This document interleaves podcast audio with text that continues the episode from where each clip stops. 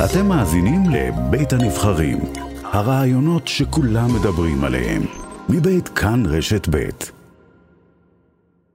This house will not shy to restrict any right.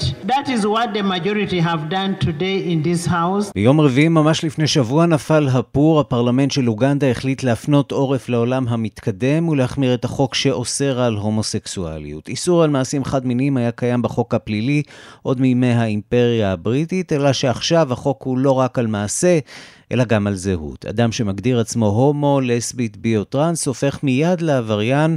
גם האנשים שפועלים למען זכויות הקהילה חשופים לחלוטין.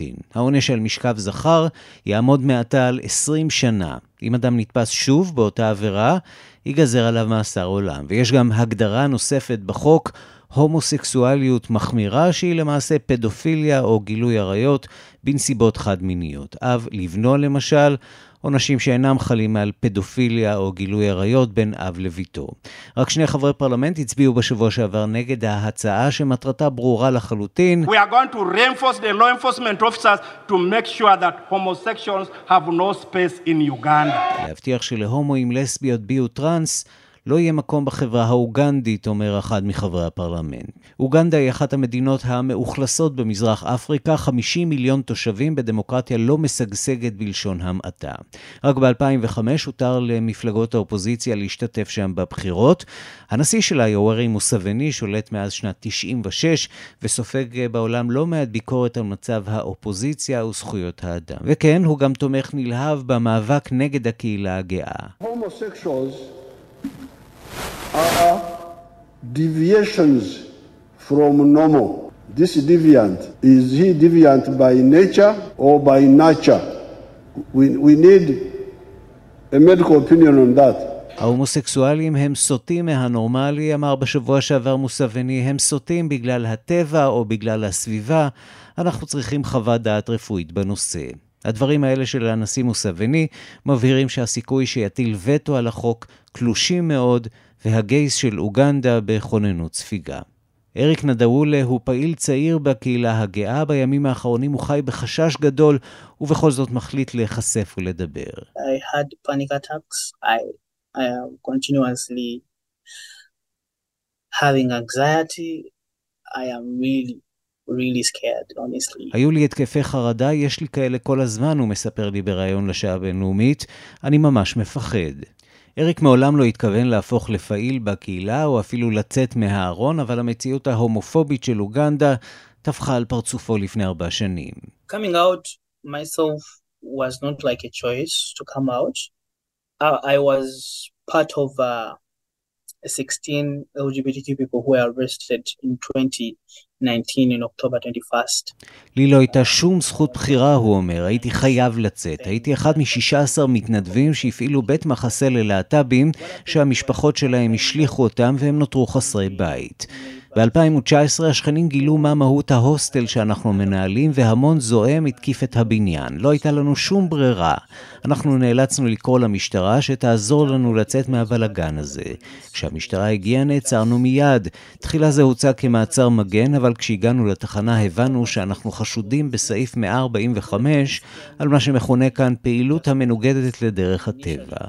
אחד הרגעים המשפילים, הוא מספר, הייתה בדיקה אנאלית שנועדה לשמש ראייה לקיום יחסי מין עם בני אותו מין. כאילו שהאנטומיה שלנו שונה במשהו מזו של הסטרייטים, הוא אומר.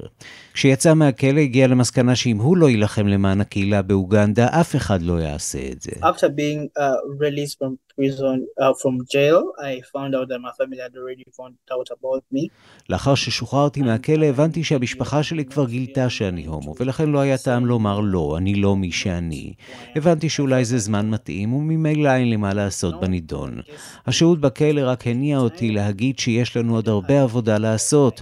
לא הייתי פעיל פוליטי בולט באותה תקופה, התנדבתי קצת, אבל הרגשתי שצריך לעשות עבודה רבה בגלל האופן שבו התייחסו אלינו בכלא. כבר לפני ארבע שנים המצב היה נורא, הוא מספר אלא שבשנה האחרונה חלה הידרדרות נוספת, בעיקר בשל ההקצנה בשיח ברשתות החברתיות. מאז אמצע השנה שעברה ועד היום אנחנו עדים להקצנה ברטוריקה מצד מנהיגים דתיים, פוליטיים וגם מה שנקרא תנועת ההומואים לשעבר. הם קידמו נרטיב במסגרתו טענו שיש קידום וגיוס של ילדים ואנשים אחרים למעשים של הומוסקסואליות. הם האשימו ארגונים שעוסקים בקידום זכויות להט"ב או אפילו ארגוני זכויות אדם, ארגונים שמספקים שירותים לקהילה.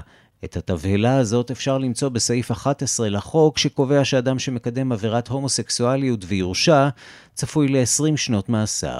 אלא שהחוק לא רק מאיים על הומואים ולסביות בי וטראנס, הפעם הוא מסכן גם את כל בני המשפחה שלהם. There is an uh, act, uh,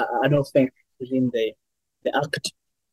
It, it gives that any person who has a, a reasonable suspicion יש חובה לדווח על כל מעשה הומוסקסואלי, הוא מספר בדאגה. כל אדם שיש לו חשד סביר צריך לדווח. אתה לא חייב לאמת שמישהו עוסק בעצמו באקט מיני או שהוא מגדיר עצמו הומוסקסואל, אתה רק צריך שיהיה לך חשד סביר, וזה מספיק כדי לדווח לרשויות. אם יצאת מהארון בפני ההורים שלך, או שיש להורים שלך חשד סביר, הם אמורים לדווח עליך למשטרה. אם הם לא ידווחו עליך למשטרה, הם צפויים להיכנס לכלא למשך שישה חודשים. המשמעות המשמעות היא שכשאבא שלך או אימא שלך צריכים לדווח עליך, הם לא יכולים לתת לך לגור בבית שלהם, כי אם הם נותנים לך להתגורר אצלם, והם יודעים שאתה הומוסקסואל, הם עלולים להיענש. המשמעות היא שגייס פשוט מנתקים קשר עם המשפחה כדי לא לסכן אותה. על לשכור דירה בגלוי אין מה לדבר. אדם שמשכיר דירה להומו או לסבית ויודע שהם הומו או לסבית עובר על החוק. זה פשוט מייאש, הוא אומר. כשהחוק נגד עצם קיומך, אתה פשוט חסר אונים. אתה לא יכול ללכת למשטרה ולדווח על כל פשע שבוצע נגדך, כי ברור שאם תלך למשטרה הם לא יתמקדו בתיק, אלא במיניות שלך. זה קורה כבר די הרבה זמן, זאת לא הפתעה גדולה. מה שבכל זאת הפתיע אותי בהצעת החוק, הוא אומר, הוא שהמחוקק כלל בה גם ילדים. Children within this bill that are found guilty of having done any act כל ילד שייתפס מבצע מעשה הומוסקסואלי, כפי שקורה לא אחת במסגרת חקירת מיניות שגרתית, צפוי לשלוש שנות מאסר, לילד. הם לא ציינו גילאים כלשהם שעליהם יחול החוק. מאז עבר החוק באוגנדה נשמעו במערב גינויים רפים יותר או פחות, דוברת הבית הלבן אפילו רמזה על סנקציות. אריק רוצה לראות את העולם מתעורר ואת הקהילה הגאה מגיבה. I, I period. To continuously speak. אני מצפה מהם לא לשתוק, במיוחד בתקופה כזאת, לדבר ללא הרף. אוגנדה לא לבד בעולם, היא לא אי, היא פועלת מול מדינות אחרות. אני מתפלל שבתוך המרחבים הדיפלומטיים, העולם מעביר לאוגנדה את המסר הדרוש. אלא שגם הוא לא בטוח שזה יעזור. אוגנדה מדינה אפריקנית לאומנית, רגישה מאוד לביקורת בינלאומית. ביקורת עליה נתפסת כקולוניאליזם וניסיון לכפות את ערכי האדם הלבן על האדם השחור. אריק לא יודע כמה זמן נותר לו להילחם. בעל הבית שלו שיודע על פעילותו הציבורית כבר הורה לו להסתלק, ומרגע שייכנס החוק לתוקף, הוא עלול להיעצר. I, I feel that it is a scary time for me and people like me and people who decide even to speak on behalf of the community. זו תקופה קשה, הוא אומר, אבל אני מרגיש שיש לי מוטיבציה להמשיך בעבודה שאני עושה בגלל החוק הזה. אני מבין שאנחנו עדיין צריכים לעבוד קשה כדי להפוך את המדינה שלנו בטוחה עבור הרבה אנשים כמוני. אם מרגיש שהמצב פה מסוכן מדי, אצא מגבולות המדינה ואנסה להמשיך בעבודה מרחוק.